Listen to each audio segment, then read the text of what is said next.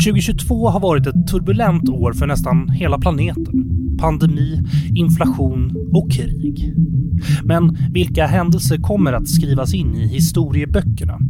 I det här avsnittet berättar tre av UIs mer seniora medarbetare vad de tycker är de mest signifikanta händelserna från året som gått. De kommer också ge oss tips på vad vi ska hålla utkik efter under 2023.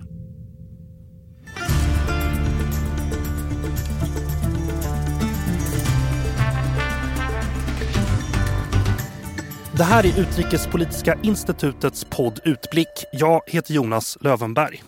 Eftersom det här är årets sista avsnitt ska vi passa på att se tillbaka på det mycket händelserika 2022. Vi kommer även hinna kika framåt på vad som komma skall.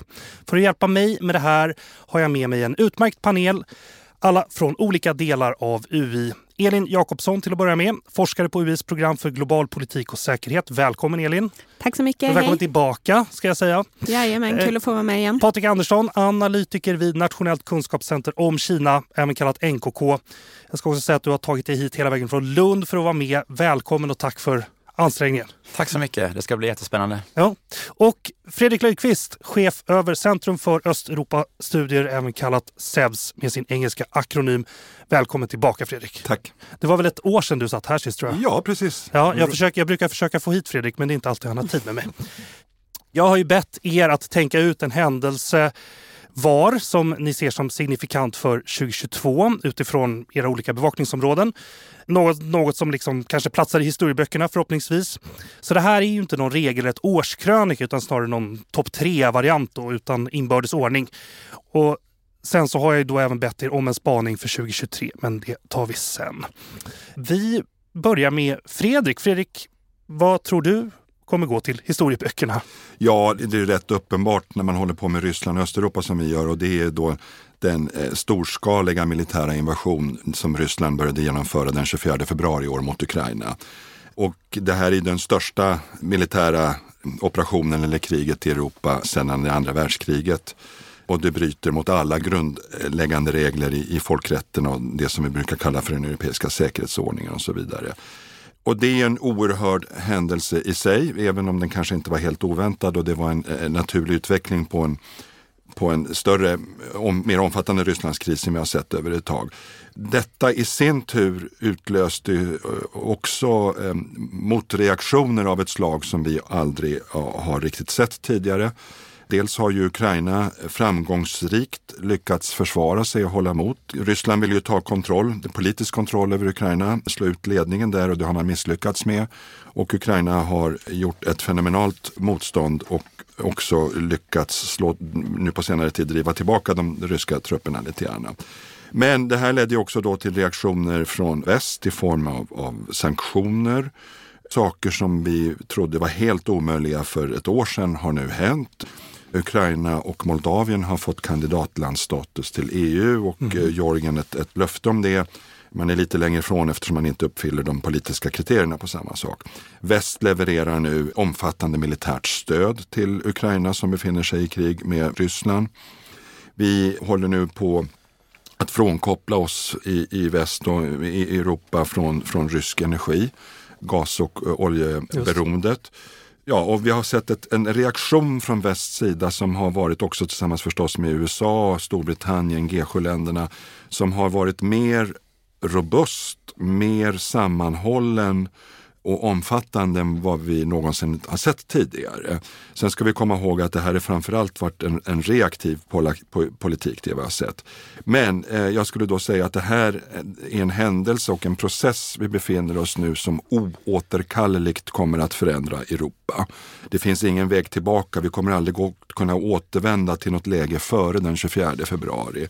Och det är stora saker som står på spel. Det här är inte någon regional eller lokal konflikt i Östeuropa som inte berör oss, utan det här berör oss i allra högsta grad. Det är, det är en rysk aggression, attack, inte bara mot Ukraina, utan mot alla våra gemensamma spelregler, mot våra demokratiska samhällsskick, eh, respekten för, för folkrätten territoriell integritet, suveränitet och, och länders fria val. Det här har ju också fått till en konsekvens som ju är oerhörd i, i svensk försvars och säkerhetspolitisk historia och kanske den största förändringen sedan åtminstone andra världskriget, det är ju att Sverige har bestämt sig för att tillsammans med Finland vilja gå med i NATO. Mm. Så att det här är väldigt omvälvande. Jag skulle säga att det här är en dimension, storlek på det här som, i, i, som som förändrar historien eller driver på historien som kanske är i samma storleksordning som det som hände 1989-91. Men det här sker i inte, då var det en ganska välvillig omgivning och vi kände alla att historien rörde oss åt rätt håll. Mm. Det här är en mycket, mycket mer besvärlig eh, situation. Vi ska komma ihåg att Ryssland är då permanent medlem i FNs säkerhetsråd. Det är världens näst största kärnvapenmakt. Vi har också sett ett väldigt oansvarigt kärnvapenskrammel från rysk sida och så vidare. Så att vad det här kommer ta vägen, det vet vi inte och det ska vi prata lite mer om senare. Men det, det är en, eh, i varje fall i europeisk historia en, en, väldigt, en väldigt betydande händelse. Du pratar om förändringar i att förändra Europa. Hur förändrar det Ryssland då? Ja, alltså det som händer nu och hur vi i väst och omvärlden och Ukraina reagerar på det här. Det kommer ju inte att definiera bara Rysslands och Ukrainas och övriga Östeuropas framtid för, för de kommande generationerna. Men också för oss, oss i, Europa så att säga. Det här ändrar kartan. Hur det här kommer att förändra Ryssland, det vet vi inte idag. Självklart kommer det att, att förändra Ryssland. Det är ett mm. land som är i krig en befolkning som inte var förberedd på det här kriget trots att man har haft en väldigt krigisk upphetsad retorik under väldigt många år. Man utsätts nu för omfattande sanktioner och inte bara sanktioner, det är viktigt att komma ihåg och att det är många företag, eh, globala och från väst, som ju har lämnat Ryssland, inte på grund av sanktioner utan man har gjort det frivilligt. Mm, som innebär att man kan inte uppdatera sina Microsoft-program, Konehissar eller Simons tåg eller tunnelbanor eller vad det är. Så det här, eh, sanktionerna kommer att få omfattande konsekvenser för den, den ryska ekonomin och, och, samhället. Och jag skulle vilja säga att Putin har ju tagit ifrån den ryska befolkningen alla former av framtidshopp så att mm. säga. Förut så fanns det nog stora delar av befolkningen som, som tyckte att man kunde leva med, med Putin och den här regimen.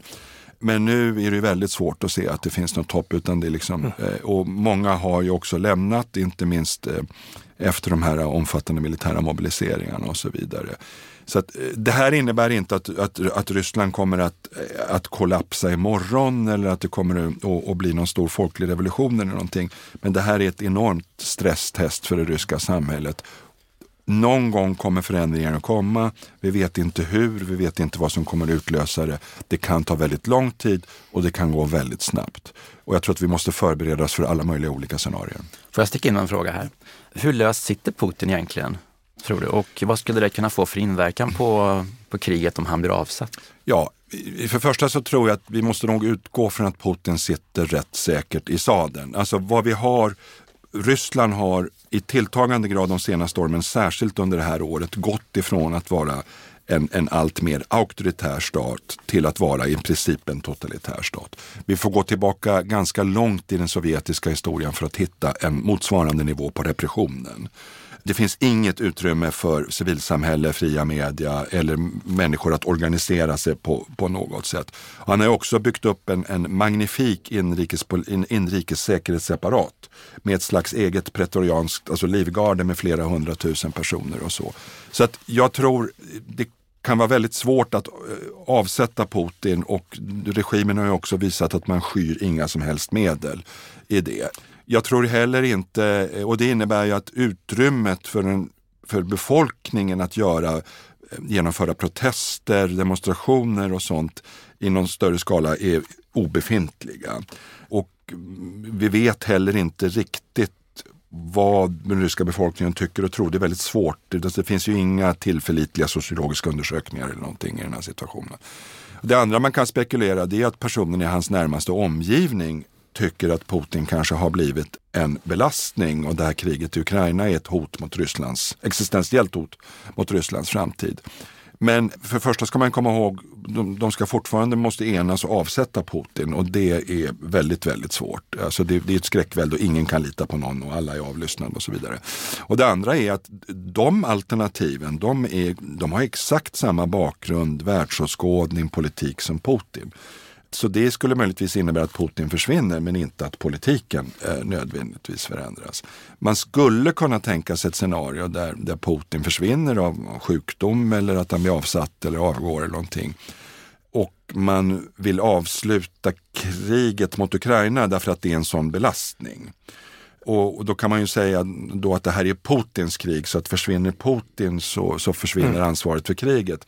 Men att man behåller så att säga det auktoritära repressiva Ryssland. Men det är klart att den ekonomiska utvecklingen, den demografiska utvecklingen. Det finns ju inget scenario där Ryssland kommer att kunna komma stärkt ut ur det här. Utan det här är klart, det här försvagar ju Ryssland. Men det är bara frågan hur lång tid det tar. Men apropå det så funderade jag lite på det här med sanktionerna. Alltså hur, hur har de slagit mot Ryssland egentligen? har de gett liksom den effekt som var tänkt och, och där. Man fick lite så här känslan som oinsatt att det inte gav så stora effekter i början men nu kanske bufferten har börjat ta slut ja, lite. Så eller? Sanktioner tar ju tar ju tid och de är ju också, det här är kanske det mest omfattande sanktionspaket som har genomförts mot något land, i varje fall i den här storleken. Mm. Det finns ju sanktioner mot Iran och Nordkorea Eh, och andra länder, men, men inte av ett land av, av Rysslands ekonomiska betydelse. Och så. Och det är, sanktionerna är också väldigt mångfacetterade, det är många olika sorters sanktioner. Bland annat då alltså exportförbud av, av viss tek teknik, vissa varor som, man, som då Ryssland skulle behöva för, att, för sin krigsindustri och så vidare. Det handlar om att man har frusit tillgångar, både den ryska centralbankens tillgångar men även, även eh, oligarkers och andra tillgångar och andra finansiella alltså betalningssystem, bankers möjlighet att verka och så vidare.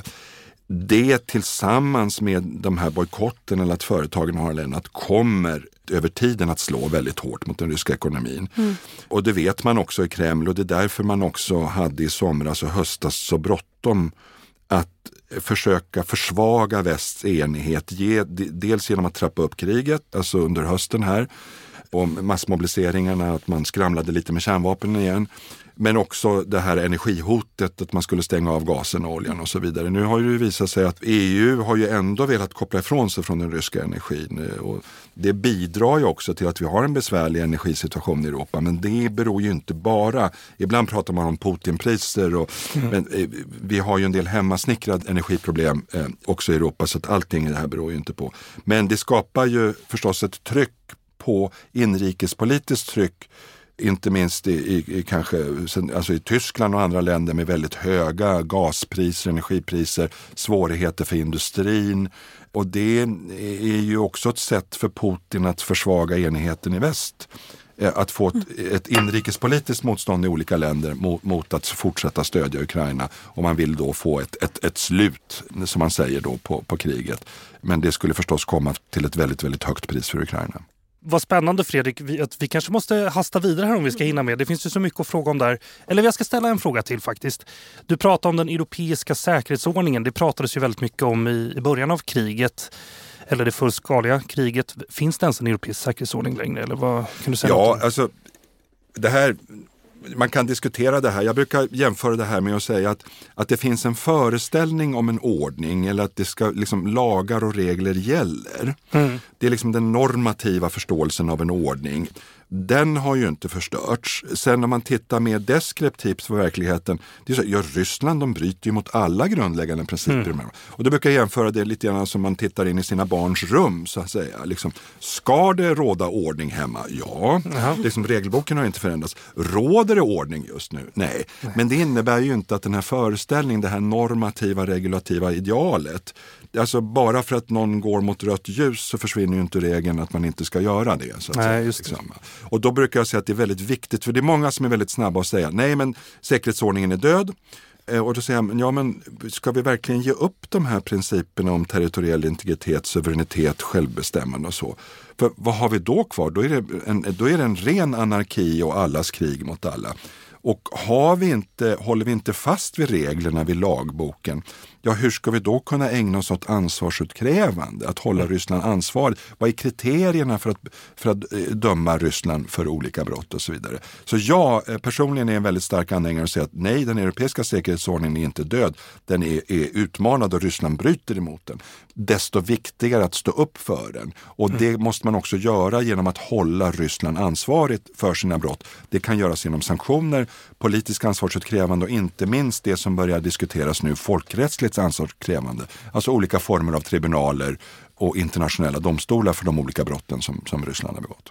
Tack Fredrik, väldigt spännande. Eh, vi kommer säkert sitta här i studion och prata mer om det här det kommande året, men vi hoppar vidare. Elin, nu är det din tur. Vad har du valt för händelse från året som vi behöver prata om? Ja, jag skulle vilja lyfta fram eh, FNs klimatmöte, COP27 i mm. egyptiska Sharm el-Sheikh. Och eh, inte kanske så mycket för liksom mötet i sig, utan för mer så här jag, jag upplever att det var en spegel av vad, så här, vad vi står i klimat, eh, den internationella klimatpolitiken idag. Eh, om man backar bandet tillbaks ett år till eh, Glasgow, COP26 mm. mm. för ett år sedan så var det, och de här COP-mötena det är ju alltså då liksom länderna inom FNs klimatkonvention träffas och liksom fortsätter att diskutera och förhandla hur vi ska här, komma till rätta med den globala uppvärmningen och hur vi ska anpassa oss till den. Och eh, för ett år sedan i Glasgow, då, det, var ett så här, det sågs väldigt mycket som ett ödesmöte. För att dels hade det gått två år, på grund av pandemin, hade det gått två år istället för det vanliga ett år sedan eh, förra mötet. Då. Och eh, det var också liksom det året när man skulle, du vet, sätta så här, de sista detaljerna, förhandla klart de sista detaljerna från Parisavtalet och sådär.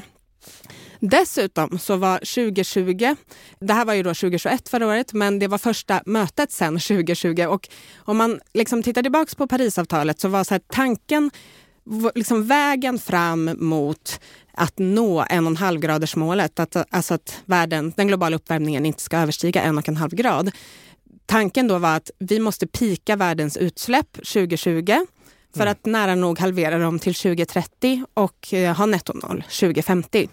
Och det gjorde vi ju inte. Vi pikade inte nej. 2020. Nej. Och eh, vi har fortfarande inte, tyvärr, börjat minska utsläppen, även om de ökar lite långsammare, om man ska se någonting positivt. Men så, så då, liksom efter COP26 förra året, då hade man, liksom såg, såg man Parisavtalet som någorlunda färdigförhandlat. Och då var så här, nu ska vi implementera det här. Nu är det dags att gå från ord till handling. Liksom, nu är det action. Hur gick det? Ja, sådär får man väl ändå säga mm. hittills. Bland annat en stor grej då från förra året var att, att länderna skulle komma in med uppdaterade NDCs. Alltså det är liksom helt enkelt ländernas klimatambitioner, vad de säger att de ska göra för att liksom vi ska nå de här målen i, i Parisavtalet. Och eh, då ska de komma uppdateras varje år istället för vart femte år. Och det är bara tror jag, 24 länder som kom in med uppdaterade. Eh, ja, det här kanske får klippa bort sen, men jag, alltså det är 195 eh, länder som är med i klimatkonventionen. Ja. Men till, det som krånglar till det lite är att vissa lämnar in NDCs tillsammans. EU till exempel okay. lämnar in en gemensam NDC vilket de inte gjorde då i år. Men det är inte 24 av 25 utan 24 det är väldigt få? Det är en väldigt eh, liten del. Ja. ja. Mm. Dessutom så, så här, har vi ju, om det är något vi har sett under 2022 liksom klimatmässigt så är det att vi ser allvarliga konsekvenser redan idag vid liksom drygt 1,1, nästan 1,2 graders uppvärmning. Och IPCC, FNs klimatpanel, har ju kommit med ytterligare rapporter under året. Vi gjorde bland annat en eh, podd i våras, Jonas, om mm. Eh, deras Working Group 2, alltså en delrapport i den sjätte IPCC-cykeln av rapporter. De handlade just om klimatanpassning och sårbarhet och så. Och jag tror att FNs generalsekreterare Antonio Guterres kallade den rapporten för en, en atlas of human suffering. Så det var inga liksom, vi har inte fått så många, eh, vad ska man säga, positiva tecken på att något går i någon liksom bra riktning klimatmässigt. Utan vi har haft många liksom extremväderhändelser under året och så som verkligen har pekat på vilken, eh, ja, vilken farlig situation det är redan idag. Och eh, om det är något de här rapporterna visar på så är det att även en och en halv grad är ju en liksom ganska farlig värld för väldigt många människor i stora regioner. Sen har vi ju haft, liksom, alltså Ukraina-kriget eh, har ju också påverkat klimatförhandlingarna i viss mån. Alltså, inte minst så har det ju gått väldigt mycket liksom, politiskt kapital till att, och medialt kapital till att liksom, diskutera andra frågor än klimatet. Liksom. Mm. Och klimatet är ju inte... Alltså det är ju en akut kris men det kanske är svårt, alltså det är lättare såklart, framförallt i media och så, att, att se liksom vad som händer i, i Ukraina som alltså dagsnyheter. Liksom. Det är svårt ibland att blåsa upp det här intresset för, för klimatet. Men om vi kommer tillbaka då till den här händelsen jag hade valt, COP27. Så det som ändå hände då, som var en ganska stor grej, det var att eh, man beslutade om att skapa en fond för förluster och skador som det kallas, loss and damages. Och det här alltså, var en väldigt stor grej för att loss and damages, förluster och skador, är en väldigt liksom, känslig del av klimatförhandlingarna och har varit det liksom, länge. För att det handlar ju om att, så här, om man, alltså väldigt, så här, väldigt förenklat, så handlar det om att de länder som, rika länder som har släppt ut mycket ska kompensera fattiga länder som inte har släppt ut så mycket men som lider mycket av klimatförändringarnas konsekvenser. Och att få liksom rikare länder att ta på sig den här typen av ansvar är ju svårt, minst sagt. Och det var inte ens säkert att det här skulle liksom komma med på mötets agenda. Så för det första var det en framgång att det överhuvudtaget kom med på agendan. Och för det andra, så, så liksom, när mötet var slut så hade man beslutat om att skapa en sån här fond för förluster och skador.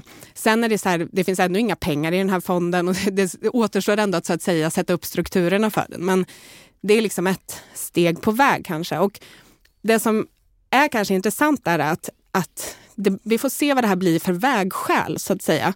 För att om det är någonting som klimatförhandlingarna och kanske hela liksom multilaterala samarbetet har lidit av under 2022 så är det just den här förtroendekrisen. Att, att liksom, internationella samfundet levererar inte på löften liksom, och visar mm. inte att de kan samarbeta och så komma vidare i frå viktiga frågor.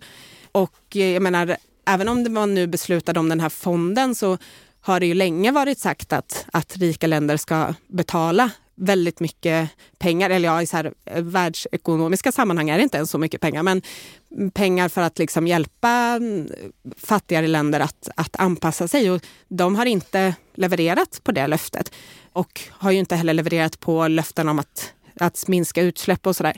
Så att det finns en stor förtroendekris mm. i liksom klimatarbetet och vi får väl se om det här, liksom, den här fonden, om det om det liksom är ett första steg till mm. att återuppbygga det förtroendet eller om det kommer bli liksom ytterligare ett, ett brutet löfte. För det som också har varit tycker jag, så signifikant för hur det har utvecklats med liksom klimatarbetet det här året så är det ju liksom tyvärr så att, att eh, man börjar fokusera väldigt mycket på just Alltså att hantera klimatförändringarnas konsekvenser. Och det är såklart jätteviktigt, det måste man ju göra. Vi kommer behöva anpassa oss till ett, klimat, till ett varmare klimat hur den går. Liksom. Men lite mindre fokus tyvärr på att faktiskt hantera orsakerna och att minska utsläppen. Mm.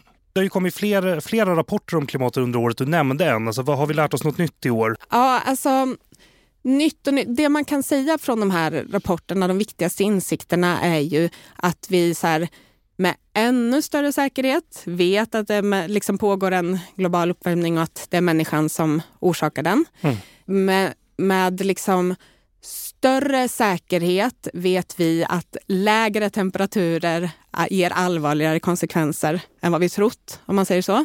Eh, så att helt enkelt att även en och en halv grad kan ge liksom svåra konsekvenser. Och eh, att vi måste, vi måste börja jobba väldigt mycket med, med klimatanpassning nu. Så att mm. säga att redan nu pågår det väldigt, eller väldigt många människor som är väldigt utsatta och att också man måste jobba såklart preventivt för att um, liksom bygga upp de strukturer och den anpassning som behövs. Jag bara tänkte på det som du beskriver, alltså det här minskande förtroendet och fungerar det multilaterala systemet eller inte? Och det är klart, det hänger ju också ihop här alltså, alltså med, med Rysslands aggressionsbrott mm. här. Mm. Så det är klart att, att förtroendet för, och också som en medlem i FNs mm. säkerhetsråd, mm. det ställer ju till förstås problem både med förtroende mm. och, och eh, de internationella systemens funktionssätt. Och till det kan man väl lägga ihop en annan brottlinje som går genom världen, den, den mellan, alltså, i tilltagande grad mer auktoritär politiska mm. Eh, stater och också inom stater och, och det demokratiska. Och, och, och där ju liksom det auktoritära är på frammarsch och demokratin är på tillbakagång och det, det, det liberala systemet. Och där finns det också en diskussion eh, för de som vill försvara det liberaldemokratiska systemet och demokratiska värden och så, huruvida det faktiskt är meningsfullt att bedriva det arbetet mm. i de multilaterala systemen eller inte. Eller om man måste bygga olika allianser. Och vad får det för konsekvenser? Mm. Skulle det ytterligare urholka det tilltron till det multilaterala? Så det är stora frågor mm. där ute. Ja, verkligen. Jag, jag tänkte också, vi har ju sett ändå en stor enighet i väst och det är ändå där de största miljöbovarna finns. Skulle resultatet av enigheten då som har byggts i motståndet mot Rysslands krig i Ukraina kunna bidra till att man kan ena, lära sig samarbeta på andra fronter såsom klimatfrågor? Vad tror du? Eller, kanske ja, du långt... tänker att man blir så här starkare tillsammans, man har en gemensam Ja, fiende. man har provat att och lyckats samarbeta om en sak som var mm, någonting ja. allvarligt. Om det skulle kunna bygga, liksom, spilla över på andra områden.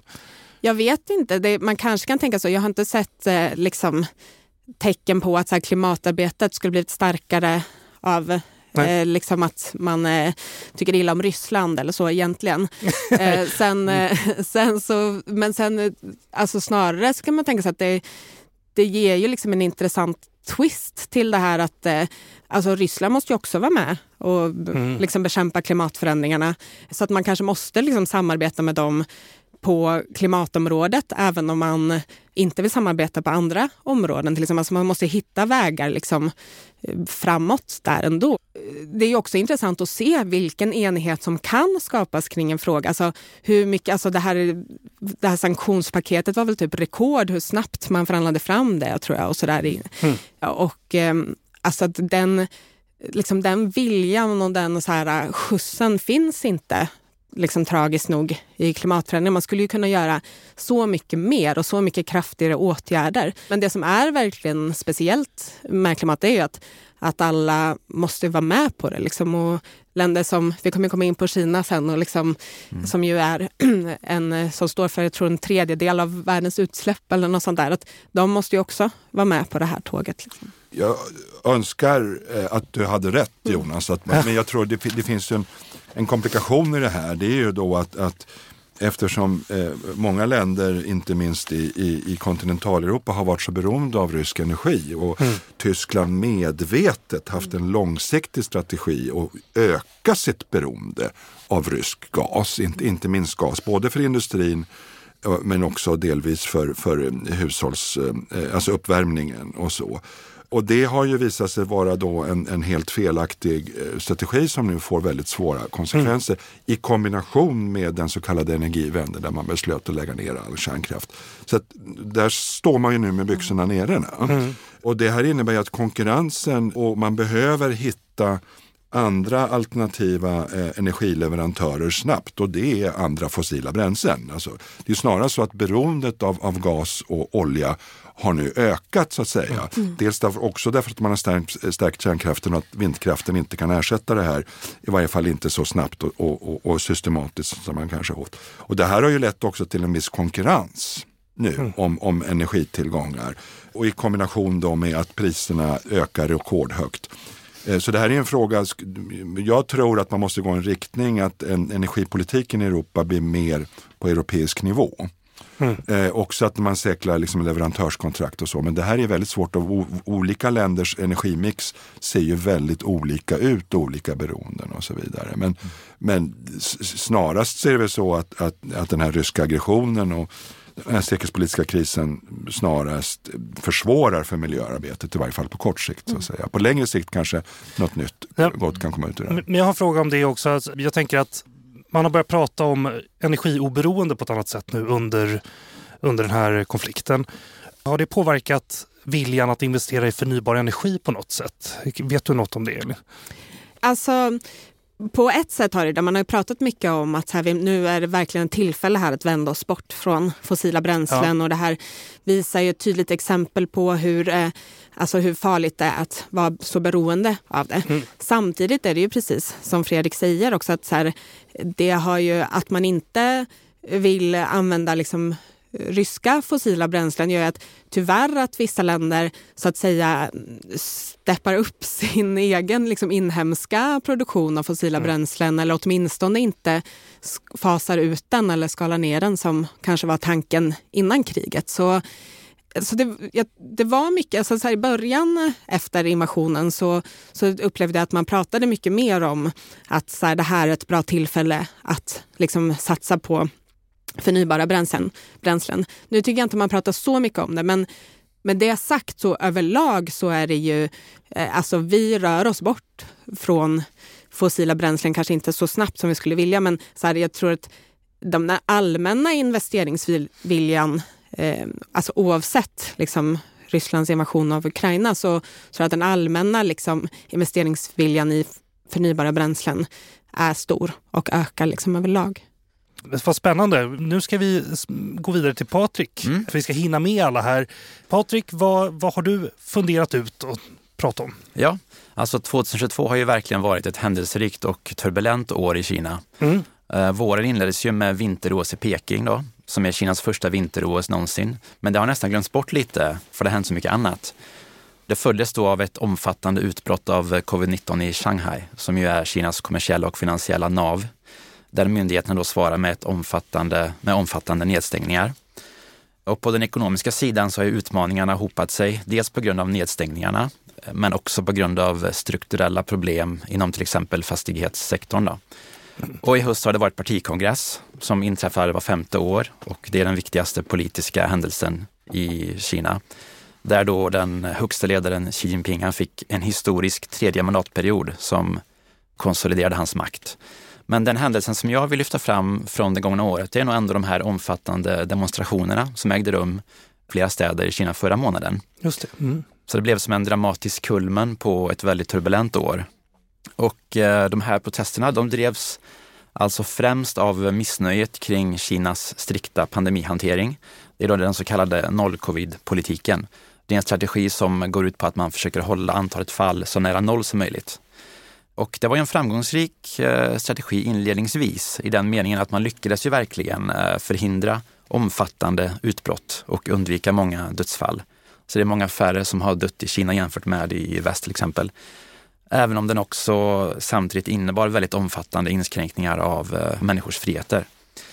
Men mot den här mer smittsamma men mildare omikronvarianten så har den alltså inte fun fungerat helt enkelt. Just för jag bara fråga, alltså det, man har varit instängd i sitt hem, eller hur? Och man har en app på telefonen som ger dig rött, gult eller grönt om du får vistas i vissa områden och sådär, eller hur? Ja, precis. Det är ju en av de här verktygen som man använder sig av, ja. ja. Eh, att man har eh, att man smittspårar via appar och sånt, ja. ja. Precis. Så medan resten av världen har ju valt att så att säga leva med viruset mm. nu då. Men Kina som har hållit fast vid den här nolltoleransen och det har då funnits en enorm frustration, åtminstone hos stora delar av befolkningen, över noll-covid-politiken som har legat och pyrt ganska länge. Så under hösten då så har, har protester brytit, har blossat upp då lite här och var. Men det var alltså en brand i ett bostadshus i eh, eh, provinshuvudstaden i Xinjiang, då, Urumqi, där minst tio människor omkom som till slut då fick många att ge sig ut och protestera.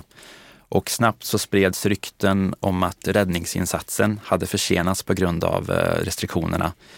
Och det väckte då en väldig ilska hos många.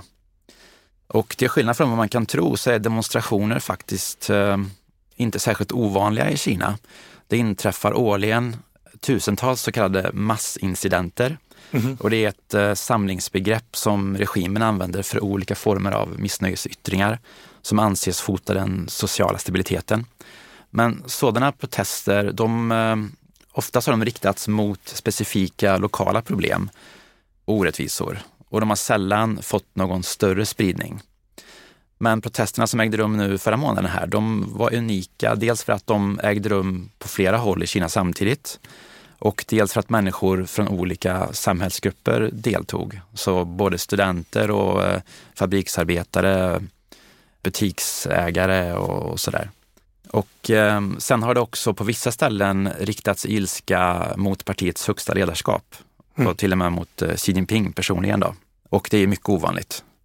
Just det, jag måste bara fråga, den här eh, nolltoleransen, det är väl också Xis projekt på något vis, eller hur? Precis, den här ja. Eh, politiken har ju blivit väldigt förknippad med Xi Jinping personligen. Ja. Mm. Och det är också en av anledningarna till att det är svårt att ändra på den.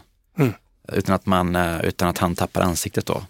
Så att man måste gå väldigt försiktigt fram i hur man, hur man motiverar eh, justeringar av politiken och sådär. Och hur går det med justeringar av politiken då?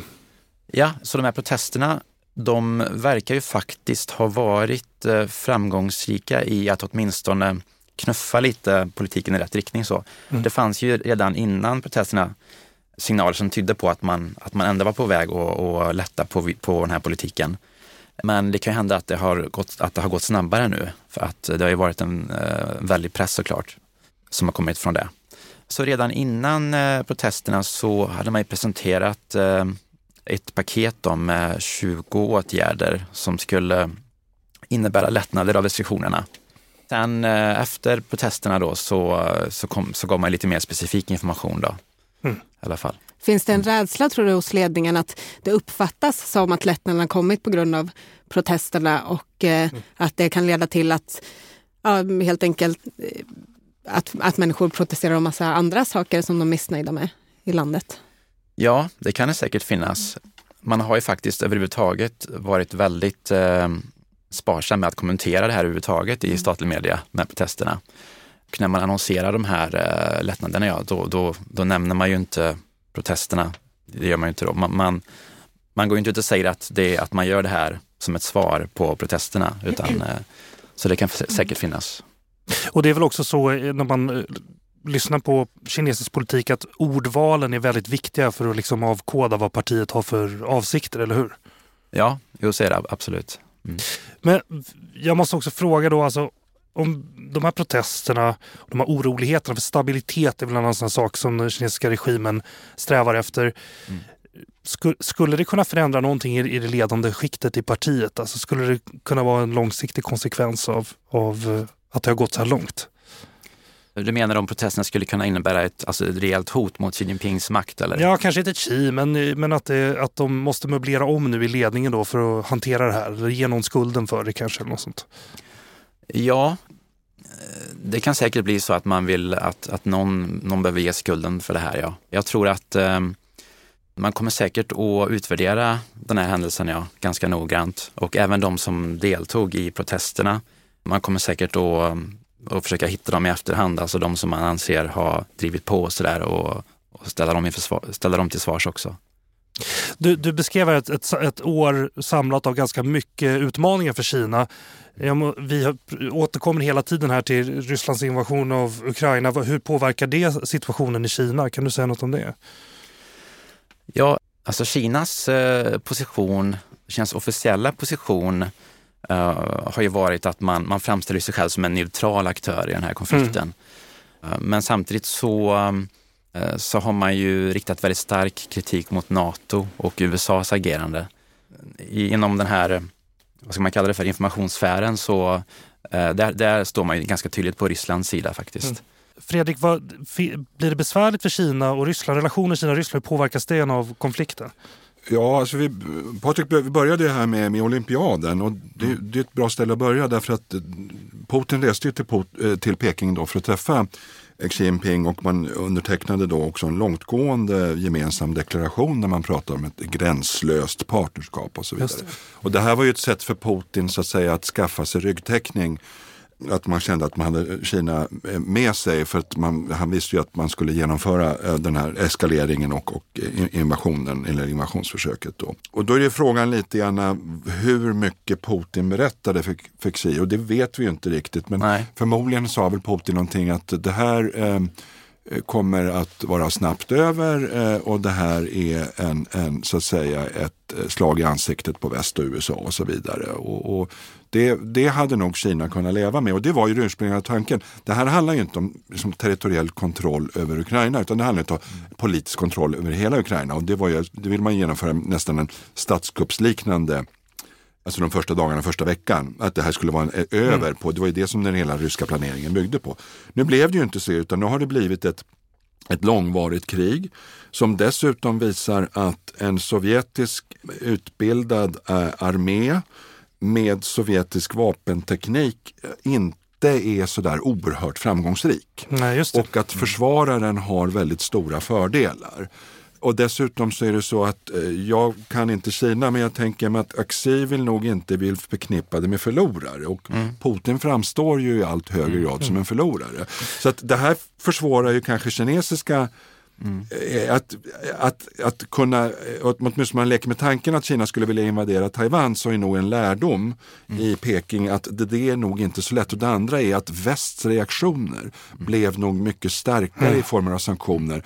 Och det, det, det, där är sånt som jag kan tänka mig att kineserna är väldigt... Och, och vi har också sett att de har ju inte gjort någonting för att stödja Ryssland så att man kan eh, dra på sig sekundärsanktioner som gör att man blir avstängda från det amerikanska finansieringssystemet eller finansmarknaderna och internationella handeln. Det är ju kineserna väldigt försiktiga med. Men, men det du sa där om eh, diskussionen kring här hur mycket Xi Jinping egentligen visste. Det var en artikel i Financial Times tror jag som kom ut förra månaden eh, som eh, den var baserad på anonyma källor som skulle stå Kinas ledarskap nära. Och där påstods det då att, att eh, Xi Jinping hade att Putin hade undanhållit information kring den planerade invasionen då, för Xi Jinping.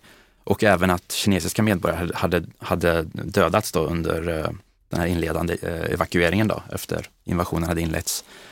Och eh, då har det spekulerats lite kring att det kan också vara ett sätt att ehm, distansera sig lite från Ryssland, särskilt nu när man inser, alltså, eller det har man väl kanske insett länge, men alltså hur, hur dåligt det går för Ryssland.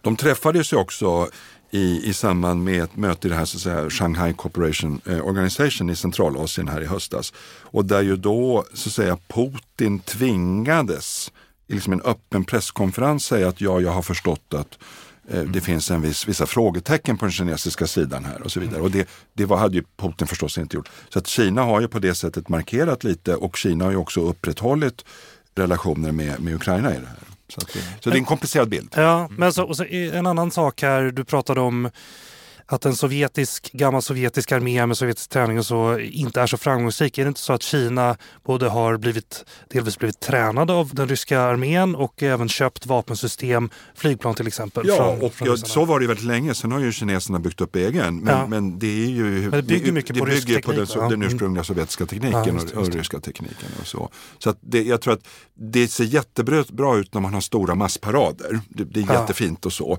Men funkar det verkligen i, i strid eh, mm. så att säga. Mm. Okej, hörni, vi måste springa vidare till framtidsspaningarna. Det känns som att alla de här ämnena skulle vi kunna göra ett helt program om, men det får vi återkomma till nästa år.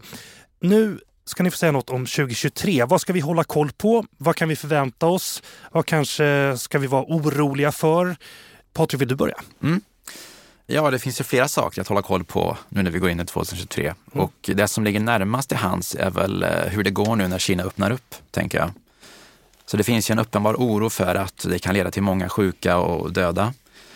Så när man ser bilder i media på hur Kina bygger jättelika covid-sjukhus eh, på bara några dagar, eller hur mängder av sjukvårdspersonal eh, patrullerar gatorna i sån här hazmat, hazmatmundering, som soldater, då får man ju lätt intrycket av att det finns oändliga resurser att tillgå. Men faktum är ändå att Kina är ganska illa förberett för ett omfattande utbrott. Till exempel så är många äldre fortfarande ovaccinerade. Just mm. Och man har också få intensivvårdplatser per capita, färre än vi har i Sverige till exempel. Och det verkar som att man eh, snabbade på avskaffandet av restriktionerna, alltså för att undvika social instabilitet. Men ironiskt nog så skulle ett scenario, alltså där många människor blir sjuka och dör, också kunna leda till protester och eh, instabilitet. Och sen har vi också i mars nu och ser fram emot eh, den här 14 nationella folkkongressen. Och det är då de viktiga ledarpositionerna inom staten för de kommande fem åren utses. Så under hösten nu så var det ju som sagt då partikongress och det är där partiets högsta ledarskap utses. Men där utses inte statens ledarskap då. Men i praktiken så kan man dock efter partikongressen ofta lista ut vilka personer som eh, kommer utses till vilka ämbeten eftersom det har ju ofta med deras eh, rang inom partiet att göra. Och generalsekreteraren till exempel blir ju president, så Xi Jinping kommer ju få en tredje mandatperiod som eh, president, en ny femårsperiod där. Och det är väl historiskt? Ja, så det var faktiskt historiskt när han fick en tredje mandatperiod som generalsekreterare också. Mm. Men president kommer han också bli nu för en tredje femårsperiod. Och eh, det fanns ju tidigare en eh, begränsning till två mandatperioder i konstitutionen. Men den togs ju bort 2018 mm. genom en ändring av konstitutionen där. Och det såg ju, sågs redan då som ett tecken på att han planerade att sitta kvar även som generalsekreterare. För att det har ju funnits en sån eh, eh, tradition där att eh, generalsekreteraren har också haft posten som president.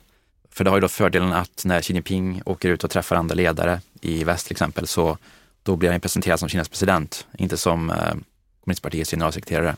Mm. Ja, det är mycket att hålla koll på. Elin? Ja, jag tänkte liksom ta avstamp i, för bara några veckor sedan, eh, i slutet på november här, så var det en grupp med, stor grupp med ungdomar, som kallas för Aurora-gruppen, som stämde svenska staten för att eh, de helt enkelt inte gör tillräckliga åtgärder för att eh, sänka utsläppen mm. och leva upp till Parisavtalet. Och att det då utgör en, eh, ett brott mot mänskliga rättigheter helt enkelt. Och det här är första gången det sker i Sverige. Det har skett på, i andra länder tidigare. Bland annat finns ett väldigt känt fall från Nederländerna, eh, Urgenda-fallet, som i princip gick ut på, på samma sak och där, där de fick rätt då mot staten. Och jag tror att det här är liksom en trend, något som vi kommer se ännu mer av i framtiden och säkert nästa år också.